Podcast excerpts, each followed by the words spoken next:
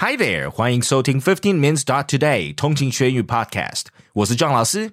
在我们的 Podcast 里，你可以完全沉浸在全英的环境当中，用最自然的方式学习英语。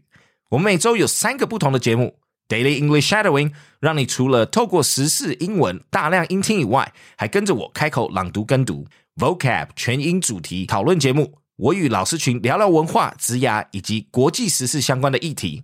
最后，我们还有 Fifteen Minutes Live Podcast，让你可以来开口练习英语，并与一群好学的通勤家族一起跟 John 老师互动。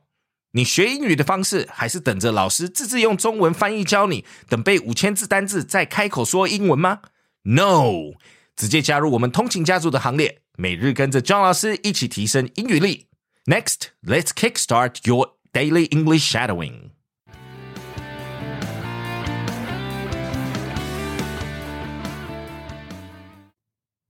Seattle schools sue tech giants over social media harm. The public school district in Seattle has filed a novel lawsuit against the tech giant behind TikTok, Instagram, Facebook, YouTube, and Snapchat, seeking to hold them accountable for the mental health crisis among youth.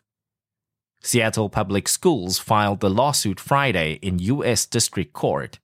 The 91 page complaint says the social media companies have created a public nuisance by targeting their products to children.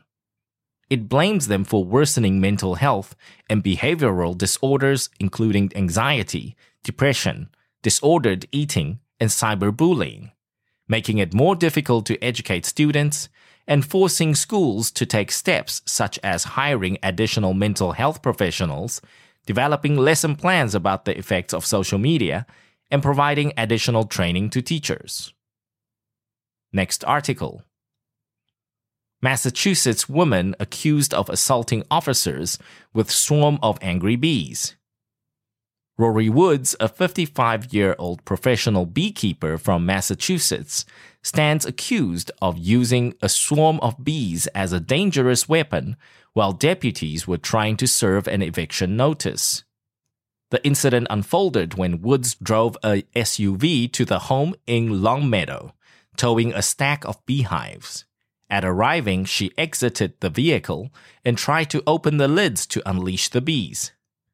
A sheriff's deputy tried to stop her, but as the bees started getting out and circling the area, he pulled back.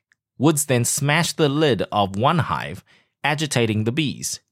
They swarmed the area, stinging several officers and bystanders who were nearby. Meanwhile, Woods put on a professional beekeeper suit to protect herself.